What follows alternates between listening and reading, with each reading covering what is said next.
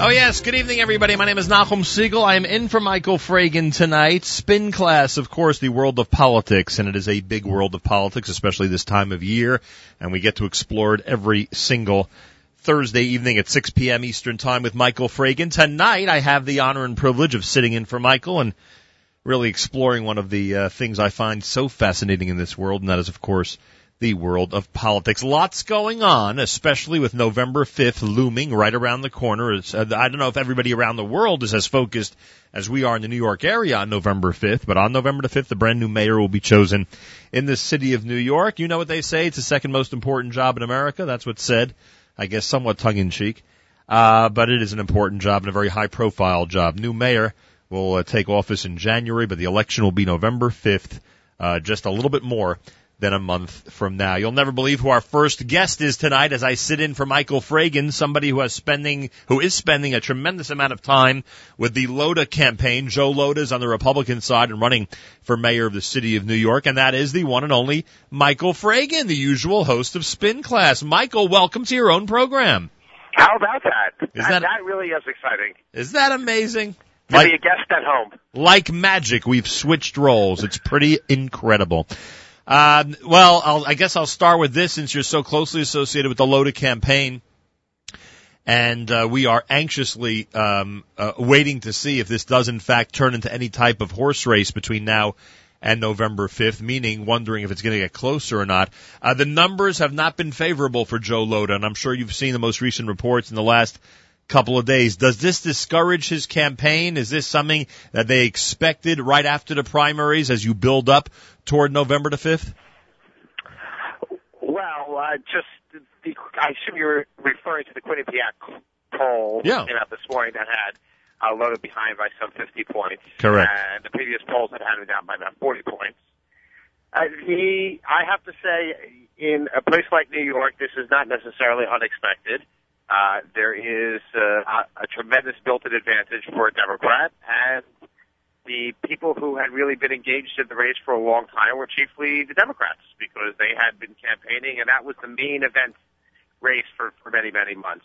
The Republican race was really just a sideshow. Right. To a large degree, it was kind of a sideshow to see how much money John Catsimatidis could squander trying to uh, attack uh, Joe Lhota, and he spent quite a bit of money doing that. And I think that many voters had their introduction to Joe Lhota vis-a-vis the TV ads and the radio ads that John Catsimatidis had used to attack. So that's a certain, so that's certainly a dynamic in the race. I think as more people start to start to pay attention, uh, the the general election electorate is not quite as liberal as the as the uh, Democratic primary electorate, and this race is going to tighten. There's no question about that. But the, but the big Uh, but the big question is is that is that constituency going to come out to vote? In other words, we've seen that on the Democratic side, there's some uh, energy, some excitement, a desire to get out to the polls. The question is, will will those who are more toward the center feel the same way on election day?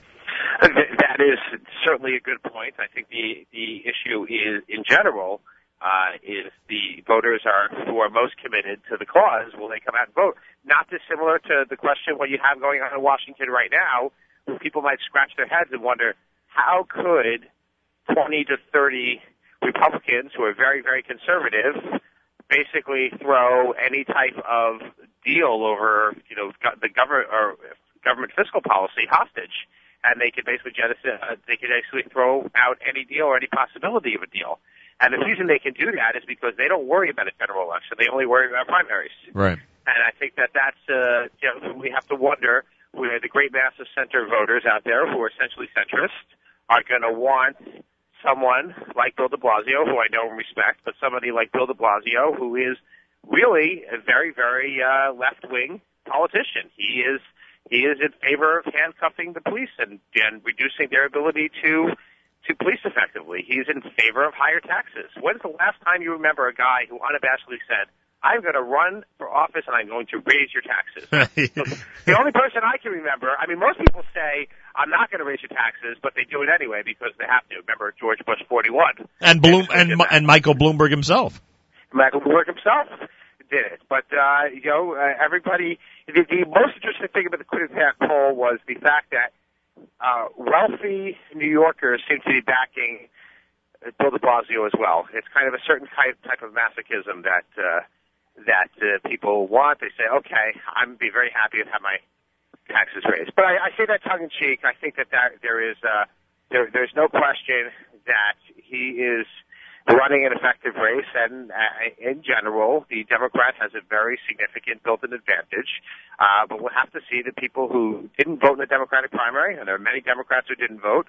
Obviously, the great uh, a lot of independents out there, and and others. Uh, we'll have to see, you know, what happens as the race tightens. The one inter- one more interesting facet of the poll is uh, Adolfo Carrion. Okay, the the Latino uh, uh, former borough president of the Bronx, as well as a former Obama administration official, is still polling at 2%. He has absolutely done nothing with, with his campaign, and I think a lot of people had felt that uh, somehow he was going to be a factor in the race. He has not been a factor at all. It doesn't seem that any Latino voters seem to care whether he's in the race or the fact that they might be interested in electing a Latino to office. Michael Fragin on our telephone line. He's actually on his own show. It's Spin Class with Michael Fragin. My name is Nachum Segal. Uh, so um, let me ask you about a couple other things that are going on. Uh, any surprise in the Squadron Letitia James race for public advocate? The election took place this past Tuesday, and James did in fact completely uh, obliterate. I guess we could say that when it's a 20 point victory, uh, Daniel Squadron. Uh, not a surprise at all. In fact, uh, I, I was involved in a race uh, a couple of years ago, which had a very similar dynamic in the runoff. That was John Liu versus David Yassky, and uh, David Yassky had all the newspaper endorsements. John Liu had all the union endorsements, and uh, that's what you had here. Uh, you see what one thing you see here is how newspaper endorsements in New York City no longer seem to matter, even in the Democratic primary, even in the New York Times, right. the way they used to. So it's uh, it. I'm not surprised at all uh, about the outcome there. And fortunately for Dan Squadron, he has a job to go back to, even though he still has to commute to Albany. But uh, the one interesting thing I just point out, and you might have gotten to it, but the, I, the most interesting news to me today is the fact that Joe Hynes is planning oh. to contest the general election. I am very glad you brought this up. It caught me a little bit by surprise this morning when I found out he's actually running as a Republican. Well, he was on the he's on the Republican and the Conservative Party lines, both of those, and he he remains on those lines whether he chooses to run or not. But the fact is that he turned around essentially this morning and said, "I'm going to be raising money and I'm going to be running." I think the his calculation there is to say, well many I lost I lost kind of narrowly. I still have a large reservoir of support. Many years I have been a universal name recognition in Brooklyn, and uh, I think that between the people who didn't vote or don't vote in the Democratic primary and those that voted for me, I can build a coalition of uh, to, in order in order to win uh, in order to win the race. And uh, we'll see. I mean, there certainly aren't any voters I think in in Brooklyn who don't know who Joe Hynes is. So uh, we'll have to you know, we'll have to think about it. I, it's a very gutsy decision on his part to go ahead and try and do this because he will not enjoy much of the institutional support that he had in the past. So it's going to be unpleasant for him in the next month because he'll essentially be losing friends. well, I guess less unpleasant than walking away uh, quietly. Right. Which, uh, uh, uh, you, you have to wonder at look, he is in the 70s, but he obviously loves the job, and he certainly wants to go ahead and serve another term. Uh, I think it's a very interesting, very interesting thing. It had been rumored for a couple of weeks uh, over over the last couple of weeks that he might do it, but what the fact that he's actually doing it is a surprise to me. And if you'd have to make a prediction, or you don't do that? Uh, if I had to make a prediction, I actually believe that uh, he can come close, but I don't think in the end he's he's going to be able to win. I think it's uh, the the numerical uh, I think de Blasio voters are generally going to be Ken Thompson voters. Uh, they're not going to go ahead and pull pull the lever on the Republican uh, and conservative line in Brooklyn, and I think that's a huge built-in advantage. On the other hand, uh, I think that Ken Thompson has a huge uh, uh, has a huge uh, liability in the fact that it seems it seems or it's been reported that Clarence Norman, the uh, convicted uh, former assemblyman and former chairman of the Brooklyn Democratic Organization, right? Uh, who who served time, uh, was was behind the scenes really running the Ken Thompson campaign, and uh, in, in central Brooklyn. And uh, potentially there are a lot of reform voters who might who wanted Hynes out of there, uh, but that might not be too happy with the return of the old power structure, which truthfully Hynes has to be credited as a DA. Uh, you know, we kind of look at Hynes as the establishment, but Hynes took on the establishment and put uh, very corrupt politicians in Brooklyn in jail. And uh, the, perhaps there are there there is some liability for Ken Thompson in that. Very interesting. I'll tell you, you can't beat the spectator sport of politics, and this one is really getting interesting as we get closer to November the 5th. All right. Oh. Michael, you there? I'm still here. We had a little bit of a breakup there. Uh, glad, glad to hear you're back. Must, must be that guest host. It's very possible. I just don't know what I'm doing. Uh, later in the show, you know, if I'm doing Michael's show for the first time, I'm going to invite people that I really love talking politics with. Ezra Friedlander is going to join us. Jacob Kornbluh is going to join us. We're going to talk more on Spin Class about what's happening. Michael, before I let you go and head back to the Lhota campaign, one more quick thing. What do you think of the Cory Booker numbers in New Jersey this week? I, I, I expected that race to be a little bit tighter. I didn't think it was going to be entirely a cakewalk. There are a lot of voters out there who might be apprehensive about uh, who might be who might just feel a little bit apprehensive about electing the mayor of Newark, New Jersey, as uh, as their senator. You know, with all that liberal baggage, and some of the things that uh, that Booker, some a couple unsavory things that Booker has. Uh, about particularly some of his Twitter indiscretions. Uh, they don't quite match uh, Yeah. Anthony Weiner's. But, I mean, uh, frank, frankly, I didn't think they came close to any of that stuff. But they, they don't. They they don't. But uh, but on the other hand, he's going to win. I, I don't think there's any doubt in my mind that Cory Booker will win this will win this race. Right. Um, so uh, the last days of the Bloomberg administration, as we get down into the last couple of months, uh, what do you think? Uh, Will will he go gracefully, or is this going to be a very long goodbye? I think up until the very, very last day, Michael Bloomberg will talk about all the achievements that he's managed in the last 12 years, all the ways in which he's changed the city, all the ways in the city has rebounded from 9/11, and I think, uh, on the whole, I think history will judge Michael Bloomberg very favorably, even though it seems that the electorate uh, this time around, uh, or at least the Democratic primary electorate, certainly did not judge him favorably and, and would like to see him go and go quietly. But I don't think that's his style, and I think he has a, a lot of accomplishment to, to tout uh, all around the city, and I think he will be very effective at getting that message out. And even when he goes, he will not be quiet afterward because I don't think that that is uh, that's his style either. As former mayor, I think he's going to continue to be a factor and a large, larger than life presence in uh, city politics. yeah, I think you've hit the nail on the head in terms of what his plans will be once he's out of office. Uh, Michael, I, uh, from what I'm told, it's official that you will not be host of this show until after the election on November the 5th. Is that correct? Well, I I felt inappropriately, uh, or appropriately, that it would be best to not be uh, involved in a campaign and hosting and trying to report on the on the politics out there at the same time. So graciously, you have stepped in as the uh, as as you know our biggest political asset out there, uh, to to go ahead and, and you know handle the show. But I still come on, and I'm happy to have to voice opinions. So I don't think I don't think it'll be a problem. Hundred Uh, I- percent. I, I am curious as to uh, as to Mr. Friedlander's very quick uh, turn towards uh, towards Bill De Blasio after uh, Christine his candidate Christine Quinn got crushed in uh, in the Orthodox community. Well, so if you- that, if you wa- that's a good there's a good question there. Well, believe you me, if you're making a recommendation to me to ask him something like that, I certainly will do it. I will bring that up just about five minutes from now. Well, I think Ezra is wonderful. I'm a big fan of Ezra, and I particularly liked in his in his missive the idea that one should vote for Bill De Blasio because he does not need GPS to get to Borough Park. I think Borough Park is wonderful because they, all the streets are in those numbered sequences. It's a gr- it's a grid, right? It's a So grid. if, you, if one can figure out that 15 is comes before 16 and that 45 comes before 46, I think you'll be okay. Uh, be careful. You don't want to say 45. That may not be politically correct. You want to take, Uh, choose, choose, choose a different number in Borough I Park. should, have, I should have said 45 and 48. I apologize. there you go. All right, Michael, thank you so much. Have a wonderful Shabbos and weekend, and we will check in with you next time we do spin class. Thank you, Nachum, and I appreciate. I like the fact that I'm laughing more than when I host the show.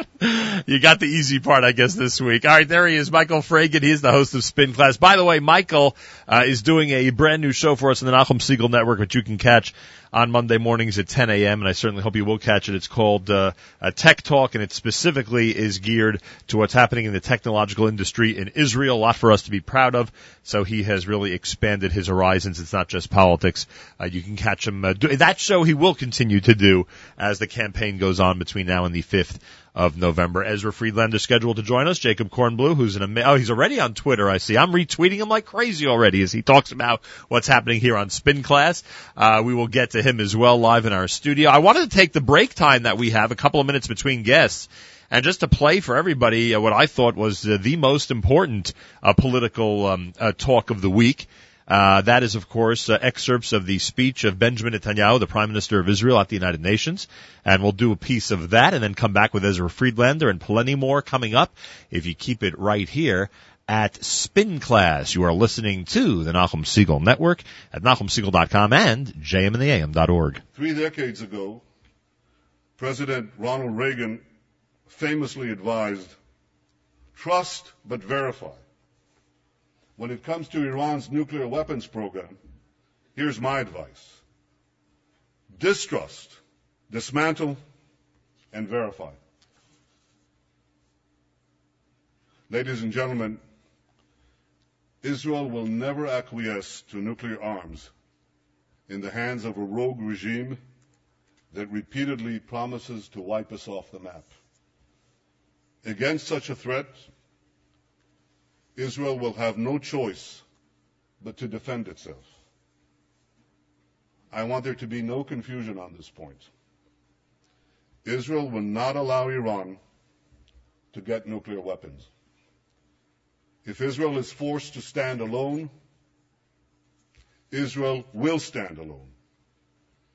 Yet in standing alone, Israel will know that we will be defending many many others. A very important excerpt from Prime Minister Netanyahu's speech at the UN this week. Probably the most important uh, words on the political scene uh, that we heard this week, even with everything happening as we head up to November the 5th. Well, Ezra Friedlander is with us live via telephone. This is Spin Class. My name is Nachum Segal, sitting in for Michael Fragin on this Thursday night. We're live on the Nachum Segal Network and we get to speak to Ezra about the world of politics and find out his impressions about what's happening out there. Ezra, welcome back to Spin Class.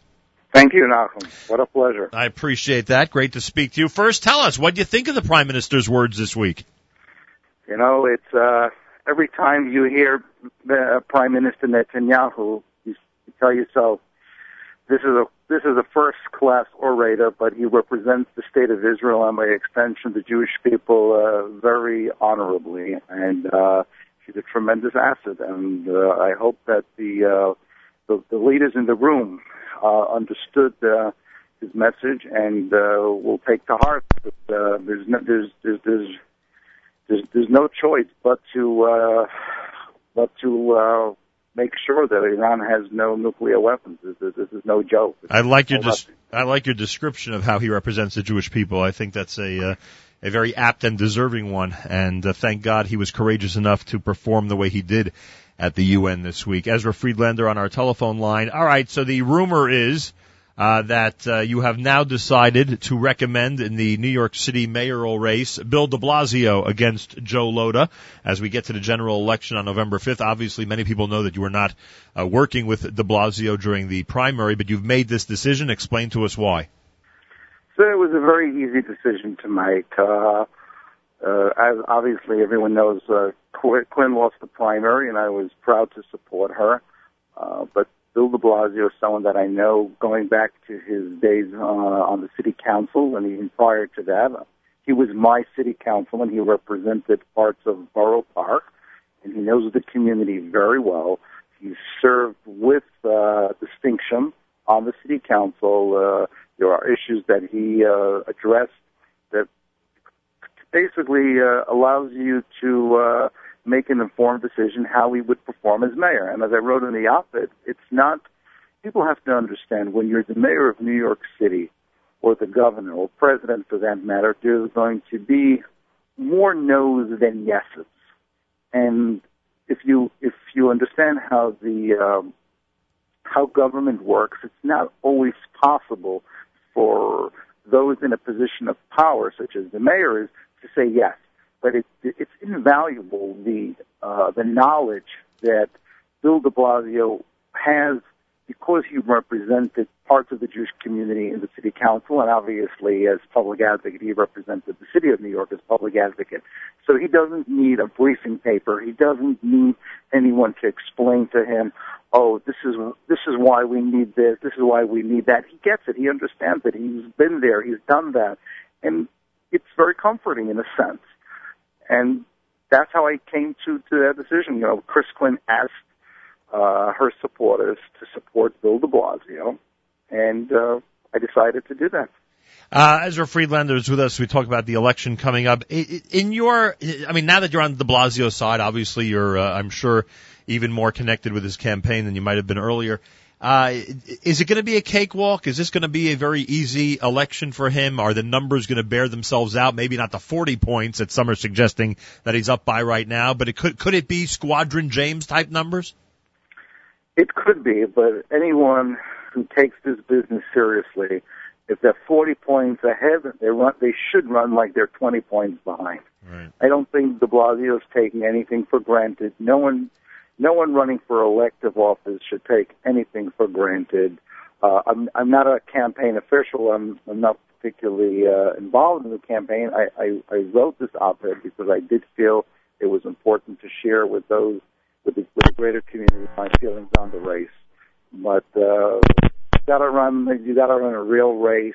Obviously, it looks very good for him. Uh, but uh, I, I wish I had a, a nickel for every race that looked like a sure shot and ended up uh, the other way. Yeah, you could tell us about some races that turned at the very end, right? I can tell you, I was with Mark Green in 2001. Right. So uh, I, uh, and even then, I, I never never underestimated uh, Bloomberg. You never underestimate anyone that has that was valued that has you know a few billion dollars with a B like boy to spend. So, Right. and you shouldn't take anything for granted. Not only when you run for elective office, but uh, even when crossing the street. You know, it's uh, a person should always understand that fate is not in your hands. In your mind, uh, and you were again with Christine Quinn uh, during the Democratic primary. Uh, were you surprised that the governor of the state of New York did not make, uh, did not take a more active role? And do you think that he will take a more active role in the next month for Bill De Blasio? No, the governor uh, uh, didn't take a, a, a position in the primary because you know he's the governor, he's the head of the Democratic Party, so to speak, and uh, most people in that position never like to uh, engage in, uh, don't like to take sides in a primary. He did endorse De Blasio, but I'm not I'm not convinced that he will get involved in the nitty gritty, and uh, I think uh, it's in his interest not to. Uh, you know, the governor is, uh, is uh, fairly popular with Republicans as well, and I think he wants to keep it that way. All right. Uh, Ezra Friedlander is with us, spin class. My name is Nachum Segal. I'm sitting in for Michael Fragin tonight, who's working on the Lhota campaign. Uh, James Squadron, did any of it surprise you as the runoff ended uh, Tuesday night and Letitia James had a 20 point victory? No, it didn't. It didn't surprise me. There was a, a consensus out there, uh, for lack of a better word, that uh, uh, the unions, the power brokers wanted to see. Uh, a, a woman, preferably uh, a woman uh, of color, uh, to balance the uh, white male lineup, uh, mayor and, and controller with uh, De Blasio and Stringer, respectively. And uh, she prevailed in a very strong way because she did have many powerful unions supporting her candidacy. Uh, and uh, the, the handwriting was on the wall. Well, we'll get to the Stringer race. It wouldn't be fair for me not to bring it up with you on the phone, so we'll get to that coming up. One of your big victories. Uh, what do you think of Hynes tossing his hat back into the ring? I don't know. I, I hope he knows something that I don't know because uh, it surprised many. I, I, I'm sure that on paper there is a path for him to to to win. I, I just I just don't see it. But uh, you never know. Again, the, uh, unless he has something you know, up his sleeve that, that no one knows, something that that will shock everyone. Right. I'm trying to think if there's a precedent. Do you remember even even in a in a much more local election, like even in a city council district, anything like this, where somebody did move to a quote unquote less popular line and end up winning after losing the primary? Did anything strike you or come to your mind right away in terms of your dealing with all this stuff over the years? You know, it's interesting. Tish James won her council seat after losing the Democratic primary, but she won on the Working Families Party line. Interesting. That's a good uh, example. It's it's a good example, but it's not a. It's, you can't compare it because it's not the. Uh, it's not a Republican line. Working right. Families Party is even to the left of the uh, you know, theory of, of the Democratic uh, uh, alliance. So it's. I don't know. It, it's surprising. You know, it's. Uh, you know, the most difficult thing for an elected official apparently is to know when to hang it up. Right and and like Joe Lieberman did it. You know, he he he retired gracefully, and he was four terms in the Senate. And I sometimes find it very remarkable how they don't want to let go, and it's surprising. And by the way, and by the way, because we mentioned earlier. Uh, in terms of him being in the 70s, I don't remember the exact statistic. I'm not going to Google it this second, but Joe Hynes, I believe, is closer to 80 than 70 at this point. He is. He's closer to 80. He's been there for, for 24 years. You know, he could have announced two or three years ago, I wouldn't run for reelection. Right. It would have been accolades for him all over. He would have joined a law firm. He could have done some uh, public uh, service, public speaking, and uh, everyone would have, uh, you know, congratulated him for uh, you know, five decades in public life. It's, uh, but you know, it's a democracy. You can run, and yeah, obviously he has those two lines to run. So uh, let let the people decide. Yeah. All right. Ezra Friedlander with us, and as I promised, we got to get to the Stringer race. We have a couple of minutes with Ezra, and then we're going to get to Jacob Kornbluh, who's going to join us. Spin class with Michael Fragin. My name is Nachum Segal. Great to sit in for Michael live on this Thursday evening. All right. Uh, the stringer. I want to tell you something. I I, I th- look. I I'm not allowed to issue a preference. We all know that. But I made it clear in my one long conversation with Eliot Spitzer on JM in the AM that I was not very enthusiastic about the fact that he decided to run. I would like to have seen him, you know, stay, not bow out gracefully, but stay out gracefully because I just thought it was inappropriate that someone like him would, would, would, would want the public's trust or even, you know, dare ask for it after everything he had done. All right. He ran. So I had my, my opportunity to fight it out with him for two minutes, and of course we moved on. But I, w- I was fearful. Uh, obviously, again, no preference, but you know, wink, wink. I was fearful that his entry into the race would really topple Scott Stringer, and we know what happened. We know under your guidance, Stringer went ahead and uh, won the race for New York City Controller. Analyze it for us. How did he fend off what was a real Spitzer charge? Okay, uh, it, it, it, I think Spitzer entered the race without thinking it through carefully. Uh, he saw Weiner uh, jump back in. He saw how initially the polls were in his favor, so he decided, hey, if he can do it, I can do it. Obviously, he has the money, so that wasn't a factor. He jumped in. Uh, the initial polls had him up only because of name recognition.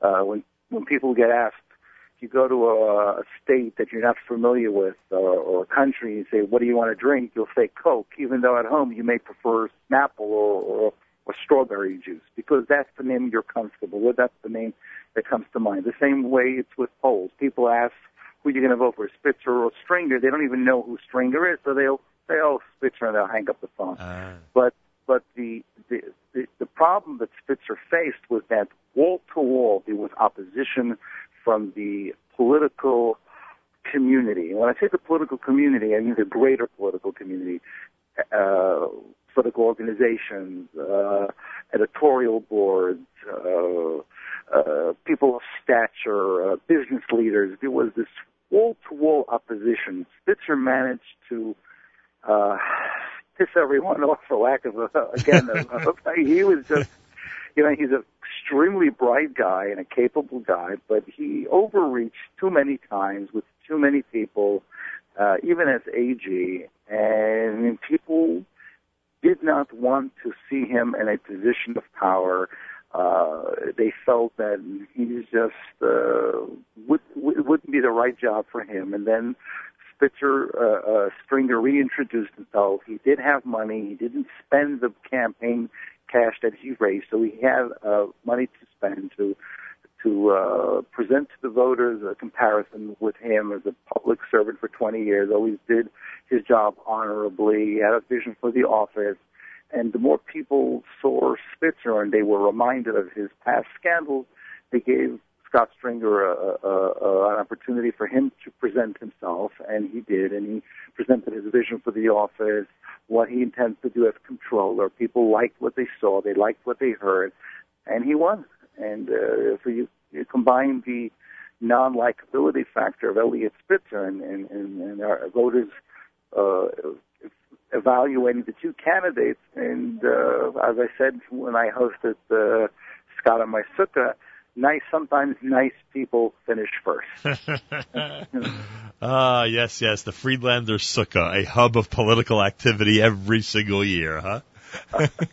By the way, just to be fair, we should also mention that I, I believe, just from the positive side, as an observer, and you know how I eat this stuff up. I'll I'll watch city council proceedings on channel 178 if I have it, you know. so I, I I did notice that we know Spitzer's a great debater, and you can't deny that he's great great debater. But but Stringer stayed with him. He stayed with him in those debates. He was, made a very good presentation, stayed very calm, had a great demeanor. You know, he uh, I think he realized I think he realized if he keeps an even keel and just keeps forging ahead, he'll win this thing. And he went ahead and he did it yeah, listen, the expectations were so low for for Scott Stringer that all he needed to do, and he did more than that. He it was just to it was to to show a contrast and a good contrast, and and, and he prevailed. And you know, it's sad because Spitzer would have so much to offer. He he's a very very capable, bright person. Yep. You never know; he might come back one day, and he he might engage uh, in, in, in community service and public life, and who knows down the road what opportunities uh, might present. Well, present I hear what you're saying, but you know, essentially for so many people, his name is mud. Uh, we, we see what um, we see what our sages have always told us: how someone could ruin their name and reputation for generations with with their own stupidity. Right, and it wasn't just it wasn't the, the stupidity with you know the scandal that ultimately brought him down. When when you're in a position of power, which he was, and you show absolutely no mercy, right? You engage in in in in, in such rough and tough uh, adversarial uh, action. Right. People, you know, he intimidated too many people when he was AG, uh, and the, he took on so many people in a way that people felt was was unfair and uh, when you when you mess up yourself, people are not going to give you a second chance. Right. People won't give you the benefit of the doubt. I mean, look at Bill Clinton. He was yeah, involved in course. scandal after scandal, and why? But he but he but he had friends because he's genuinely a nice right. guy. I'm sure you've met Bill Clinton on right. many occasions. Yeah, he he has friends, and he uh, he forged. By the way, I've heard people say, and we got to go because I got to be fair to my guests. But I I've heard people say that the the reason the government shut down is frankly that Barack Obama, as skilled as he is, uh, does not have enough friends in Washington. The man, the man is still a rookie compared to some of the people who've been there for 30, 40 years. We know that he came in as a senator and then all of a sudden became president, and that could be a factor that he just doesn't Uh, has. I, I, I don't know if I agree with that. That's that's for another discussion. All right, okay. Jacob, I, I, Jacob can analyze that better than I can. I think building relationships is really key, and if he would have had that experience that a, a Ronald Reagan or others had, you know, of decades of experience, like Lyndon Johnson, etc., it may have been different. Ezra Friedlander, thank you. Good luck with the mayoral race, and uh, hope you'll join us again soon on Spin Class. Thank you, Nachum. Thank you for inviting me. Ezra Friedlander here at um, at Spin Class with Michael Fragin. I'm Michael tonight. Actually, I'm sitting in for Michael tonight. It's Nachum Segal live on the stream, the Nachum Segal Network, jmn.org, NachumSegal.com. Jacob Kornbluh is here. If I love discussing politics and I think it's the best spectator sport around, why not talk about it with the person who spectates more than anybody else? Jacob Kornbluh is with Yeshiva World News. He's on Twitter. Uh, he's everywhere and he's now on Spin Class. Good evening, sir. Great to be here, and it's so warm to sit in Michael Fragin's chair. Yes, I noticed that you tweeted that uh, you're here and Michael Fragin is not. So, uh, I got to ask you first about your schedule. What did you do election day? Were you at different polling sites? Were you following different candidates? Did you end up at any of the victory or losing parties? How did you spend Tuesday? Actually, I ended up in victory and losing parties. I was at um, Joe Lhota's victory party. Yeah. I ran over to Anthony Weiner's concession speech, Right. which was pretty wild. Um, Oh, right. I'm thinking that election day was this past Tuesday. That was the runoff. We're talking about the real election day, which was the Democratic primary, right? Yeah. So you were at Lhota. You end up at Weiner's concession. Then Then I went over to watch John Catsimatidis uh, conceding the race. What did he pay? Four hundred and some dollars a vote, right? I think it was four nineteen or four twenty nine, something like that. They ended up. Ten million dollars. Right, so when they divided it up, I think it was in the 400s per vote. Twenty-two thousand votes. It's Right. about that range. And then I went back to Joe Lhota. If you're speaking about the runoff, Right. I was at Tish James' uh, victory party. I had the sense that she's making it because, uh, frankly, she was the only one other than Bill De Blasio making history this year. That's correct. She's the first black female to be elected. I mean, she's not elected, but Right, she's but presumed to be right. elected to a citywide office. Now you watched some of the Squadron James debates, right? Didn't the James who celebrated Tuesday night seem very different from the one who was in those debates? There were, to me, there was no passion or energy as she was debating, and and Tuesday night she was a, a ball of fire up there. Yeah, she was emotional. She was herself. I mean, the crowd there Yeah. was wild, and it looked like you were more- right in the thick of things. I was right next to the podium, and all the people behind me were like uh, um, screeching and chanting and whatever. So I guess this is her base, and it made her feel a little more comfortable. The debates, um, he did a good job, Squadron. Yeah. Although the media wasn't with him. Well, we could Oh. we could we could really see. I mean, if you looked um uh the night earlier on the evening of the runoff, um. He was on New York One with Errol Louis. I mean, I love Errol Louis. He's As a- do he's- I. He's But a- he was terrible. He showed his bias terribly that night. And- and- I tweeted about it. You may have seen. and, and I retweeted it because I I also thought the same. You you, you sometimes you got to be honest, even Right. if you if you have friends. But um, it was brutal. Terrible. I felt bad for Daniel Squadron. I mentioned it to people here at the Democratic Club. Well, the, the the only the only comfort he can find is that he's still remaining in the Senate, Right. and the Democrats Right could, here, by the way. You're in his district, you know. Oh yeah, Yeah, this is his district right here. Hi, Daniel. and um, his only comfort is that he would, um, the Democrats would regain the majority in next year's election, Right. which will also be a fun election to watch. Right. Jacob Kornbluh is here. It seems every year there's a fun election to watch in this city. It's really funny. Well, it looks like it's a fait accompli, obviously, with the controller. Scott Stringer's going to. Uh, Although he has an opponent, right, but, uh, he- but and he's a he's a great guy. I met him um, two weeks ago, and uh, when I speak to people on the street, whoever meets him is very inspired. But of course, it's not a Right. Springer Stringer Spitzer race, and it's not even competitive. and of course we we know that Letitia James, barring any you know crazy turn of events, is going to be uh, the uh, a controller of this, uh, the public advocate of the city of New York.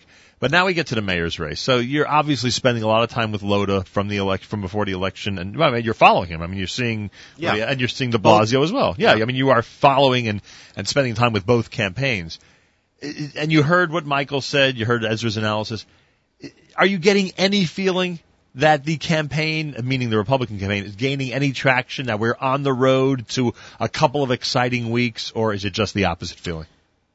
I mean, I'm I am a great believer of polls. Now, if you stick up a poll to me to my face and say, uh, "This is definite," I mean, you you could always argue. I mean, look look look at Cory Booker. I mean, Cory Booker, after all, he he might he he most probably will win the race. He's Right. a favorite, and it's New Jersey, and he's popular. But from a 30 point lead, he went. Um, I mean, okay, you can believe it or not, but Right. Steve Lonegan's campaign claims that he's only three percent behind Cory Booker. So you- it it always happens. The the last phase of the campaign, the the, the last stretch, always gets competitive, and, and you can't even believe that Joe Lhota would get only six percent of the black Right. vote.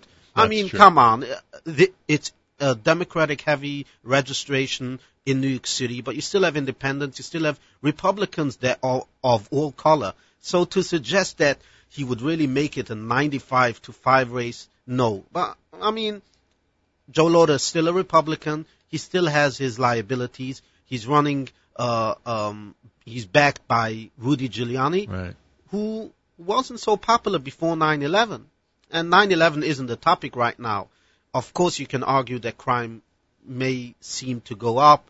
uh, his um, Bill de Blasio stance on stop and frisk is not so popular, but he still, I mean, when you watch Bill de Blasio on the trail, he knows how to campaign. He knows how to relate to the people. Jacob Kornbluh is here. One of the indications uh, that I think is important to always watch is, and you'll tell me if I'm right or wrong because you know more about this than I do. It, it seems that when you see noticeably Jewish groups cast their endorsement early, then you know that this thing is over. And we have seen, I, again, tell me if I'm wrong, but a bunch of Hasidic groups already endorse de Blasio and get out there publicly more than a month before the election to say that he's their choice. Is that unusual, number one? And number two, do you agree with me that if they're doing it this early, then certainly the Jewish community feels he's going to win? I mean, if you look back a few weeks ago, uh, the Satmar community, the biggest sector, the Zalonim, they endorsed Bill Thompson, and Right. so did Dov Hikind, and they also believed that he is the next mayor. So there's always uh, miscalculations in these But things. that was pretty close to the primary, no? Not a month before. Wasn't it like a week or so before? And he was lagging in the polls. Right. So Correct. they always make their assumptions based on friendship and relationship. I mean, you look now, Dov Hikind had a good relationship with Bill de Blasio. He hasn't endorsed him yet. Right. And he knows something um, that we all know that if you look at the Orthodox Jewish community, we vote for anyone in the national elections or in general elections if he's a Republican Right. Uh, Carl Paladino got almost 70% in Borough Park. Correct. Mitt Romney got over 80%. And uh, so you can argue in a mayoral race, it's citywide, it's more effective. You will see a split. You won't see the Giuliani Dinkins split in the Jewish vote. You'll see maybe a 50-50 split for Joe Lhota and de Blasio respectfully. Maybe Joe Lhota will have an edge when it comes to Orthodox vote. But if you're talking about these organizations, uh, uh, um, um, That have come out already. that have come out already. Uh, I mean, it's it's basically. I think it's more Bill De Blasio. I mean, you can call it castigating, but it's basically calling up these people and saying, "Hey, I need you now. listen, I'm I'm going to be the next mayor of New York, Right. and so why not come on the train right now? Why delay the vote and then you'll look for my number, you'll come knock on my door, and I'll be busy eating a bagel." Not being able to answer the phone, huh? Uh, do you think it's a dangerous strategy or, see, I, I I'm trying, In, in in today's world, it's a dangerous strategy because you Why? never know. You never know. Because- Lhota could win this thing. If I told you uh, a month and a couple of days from now that he's the victor that night, Tuesday night, you're not shocked. It could happen. it could happen because miracles happen. And 9/11, you you didn't know that morning that it's going to happen. I'm not suggesting that uh, uh, um, Lhota can only win if there's a crisis Right. here, but there's still a distinction between 2001 and 1993, where um, the city was uh, um, in a, I mean, the city was divided when it came to race in 1993, and in 2001, the city was just devastated. They were looking for somebody that has managerial uh, um, experience. So, but but still, I think Joe Lhota has one thing that Bill De Blasio doesn't have, and that's uh, really he has been there already. He was there on 9/11. He was budget director. He was deputy mayor, sit-in mayor for for Giuliani when he was overseas. Right. So he knows how to handle a budget. He knows the city. He is with the Orthodox community on issues, But his but he's still a Republican. and one other thing. He's not an exciting candidate. yeah, he, he's, He's not an exciting alternative to de Blasio. He's. oh, I mean, one on one, I speak to him a lot. One on, he speaks to reporters. He gaggles and chats with reporters. He is very interesting. He's very down to earth. He is extremely uh, um, smart, a genius. But still, when it comes between him and voters, he comes away a little too serious, uninspiring. And of course, if you mention uh, uh, reporters like me that always like to make headlines, always like to put up such um, Anthony Weiner type um, videos online, you don't find this race Eh, by the way, interesting. You mean you mean the one where Weiner went against the voter, not any of the other stuff that Weiner puts online. Oh, talking yeah, no. You're talking about your video where Weiner Yeah. and a voter in Borough Park were fighting. Uh, and it just got viral because this is the nature of campaigns. Right, it of course. gets uh, contagious. But when you see a candidate how he acts on trail, you know he's going to act the same in office. And Right. and Bill De Blasio has been an effective campaign manager for Hillary Clinton. He he he he, he helped the John Kerry campaign, the John Edwards campaign, Bill Clinton. He worked for Bill Clinton. He worked together with Cuomo. So he still has some more experience in handling uh, um, a campaign, and therefore, I mean, he's also an, he's not inspiring, but he's he comes across as so, somebody like us when when he's on the trail. I mean, Right. he, nice neighborly fellow. yeah, but he's still he's he's hardly to be seen since his primary win. Um, um, the um, the night that we saw each other, I guess it was June when the Jewish press put together the Democratic primary night, right? If I would have told you that night that De Blasio would end up being the winner, am I right? That you, I would never have believed it. I mean, he was he was way behind at that point, right? I, I would recall a telephone call that I spoke to one of the insiders in the community, and Yeah. I won't name name his name. He told me, "I don't understand Bill De Blasio. Why didn't he stay for another four years in the public advocate's office? It would be his for the next four years. And in four years, always, if we know Christine Quinn um, uh, perform bad, Then you you can always chance. step in. Right. Why did he do it? And he was at 10% since October last year. And it never moved, right? It never moved, no matter what what endorsement he did, no matter what. Me- and he was the only one that had the message. I mean, Anthony Weiner came to that debate, if you Correct. recall, The with place- a stack of newspapers. Correct. With he, he was checking his BlackBerry. He didn't even tune into the debate, and everybody was Mr. Weiner. Right. Weiner's the front runner. He was the star of the night, without Yeah. a doubt. He, was, he he performed, I think, the best that night of everybody. Yeah. And yet, De Blasio, a couple of months later, what happens? He ends up being in first place to the point where he takes the Democratic primary victory without a runoff, which no one would have believed. That for sure. If I would have asked a you, in- night before, Right. somebody told me, listen, Jacob, you always know what to predict and you're always good with predictions. I mean, I know you predicted that Romney's going to win and he didn't win. Well, I didn't know Sandy's going to come up. And good point, and that Christie I would be on told him, side. I told him, listen, there's always a momentum factor.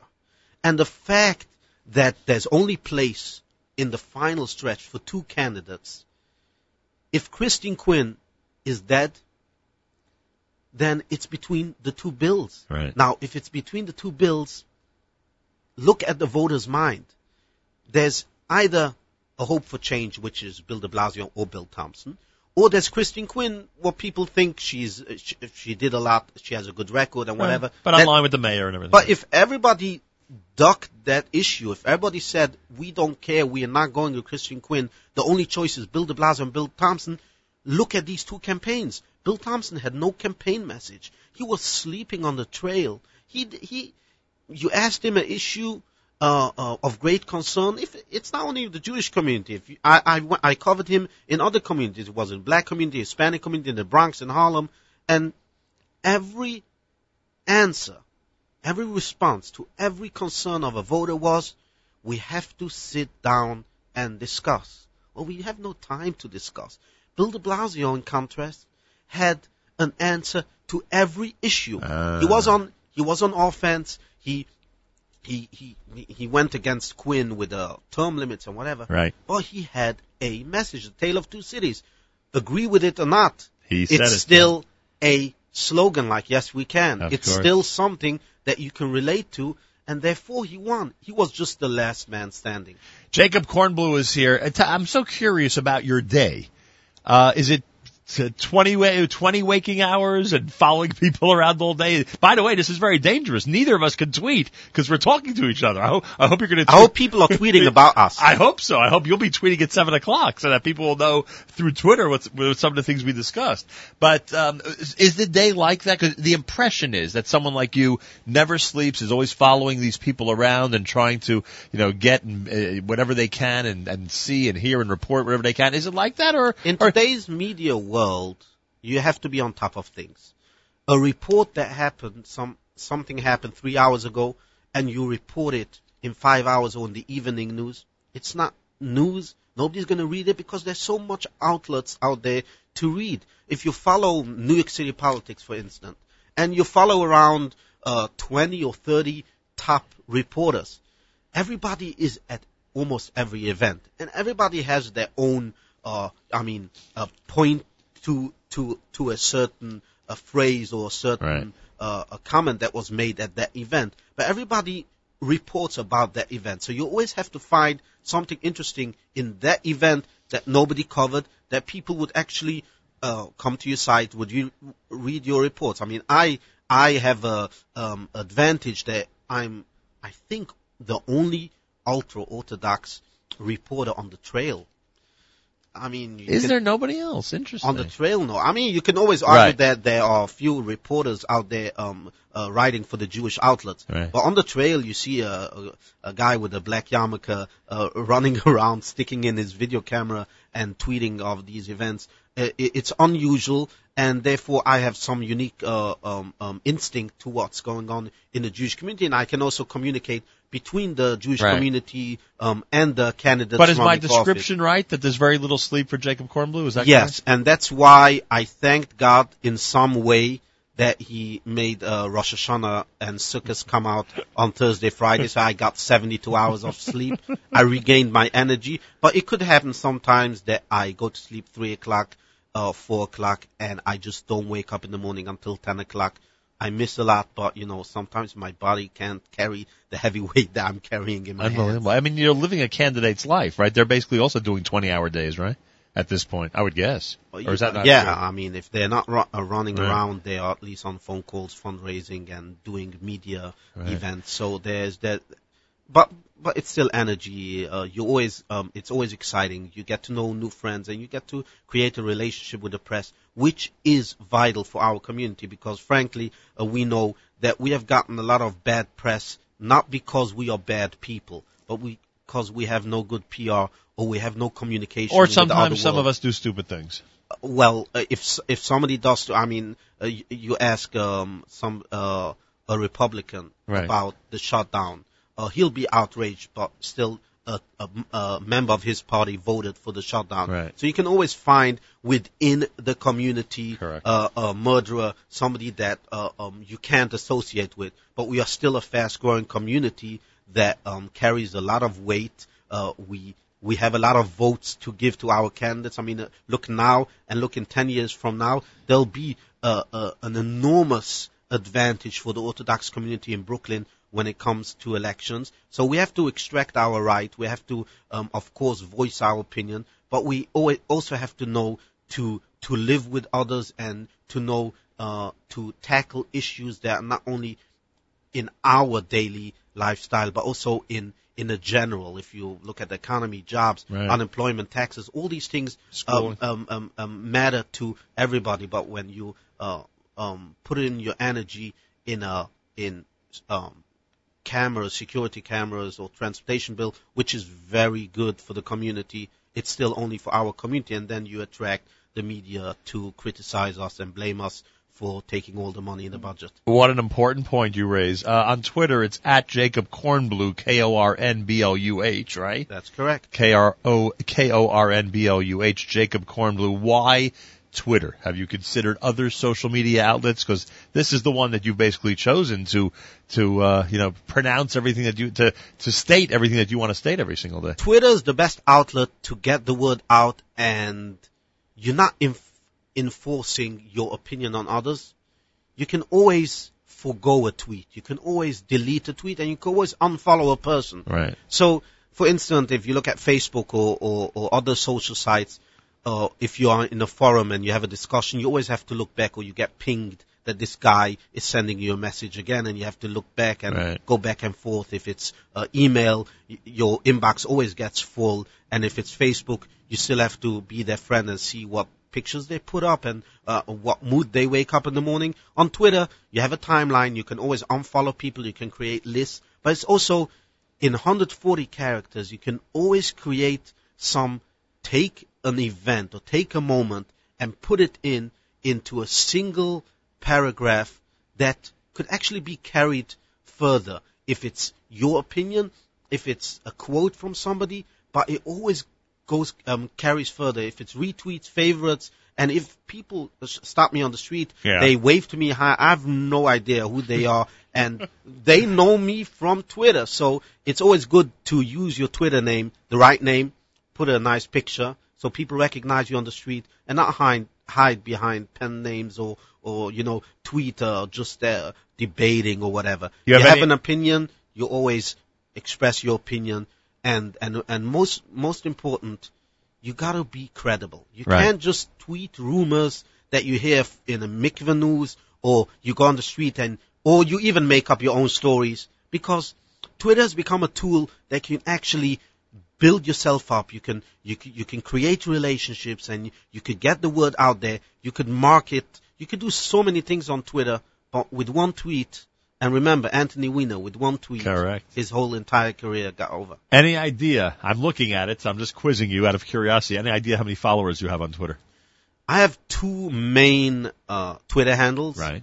I have one Jacob Kornbluh, which has 2,600 plus Correct. unique followers. Very good. And then I have another one, which was formerly the Bibi Report, and now it's uh, um, YWN Jacob because Ah. I'm still the political correspondent for Yeshiva World News.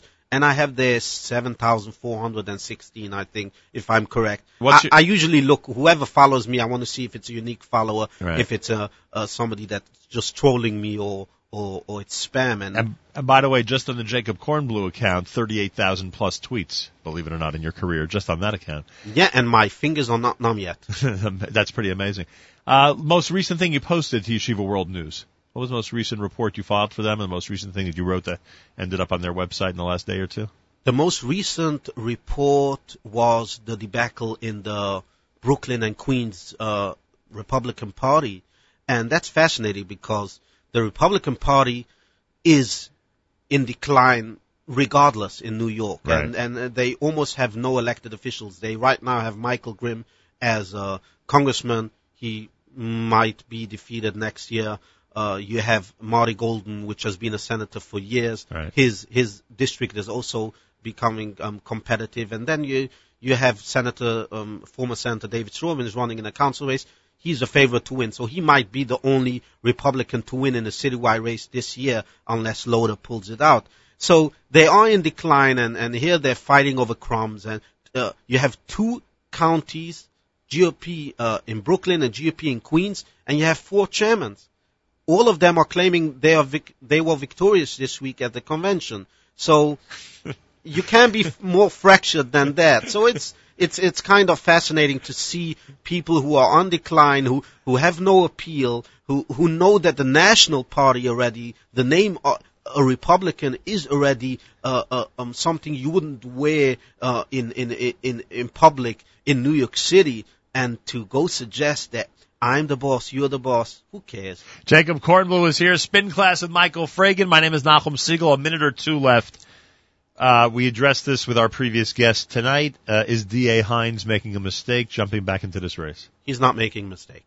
He knows what what he's doing. Uh, I actually knew a few weeks ago that he's going to pursue uh, running on the Republican and conservative line. I just didn't have any credible uh, source going on the record. Right. Because I have a lot of sources that are off the record, but you can't uh, um, create a buzz with that. So uh, he, he he fundraised hundred fifty thousand dollars yes the last night alone. But you have to also have to know that uh, the limit is sixty thousand. So if you get ten or fifteen people who really want to see you back in office, you have six hundred, seven hundred fifty thousand dollars. On the other hand, Ken Thompson, who won the Democratic Party, and you, you saw how he acted in, in, in, in, in bringing together all the communities, Right. even those who didn't support him, Right. because he knew that he's awaiting uh, uh, something may may happen, and he hasn't raised any money um, since. So you, you got Brooklyn uh, usually, and and the factor is that um, the minority vote usually comes out only on primary day because primary day you have the unions, you have to get out the vote. Right. On election day, they don't so much um, turn out, and Hynes won the white vote overwhelmingly. He won in the Jewish community overwhelmingly. So he still has a case to make that even though you wanted to send me a message, you booted me from the Democratic ticket. I got to learn my lesson. I was three weeks out of the spotlight. People were already uh, uh, uh, burying me. right. Now I'm back because I really want to save the city. And it's an argument that you can make. People know him, and, and people don't want to burn the bushes. So uh, he could make this race competitive. If he's going to win or not, I can't tell you, but it will certainly happen. Um, um, it w- we'll certainly know in a month from now. We and certainly Joe will. Lhota will have to thank Joe, um, Joe Hynes if this race becomes even competitive.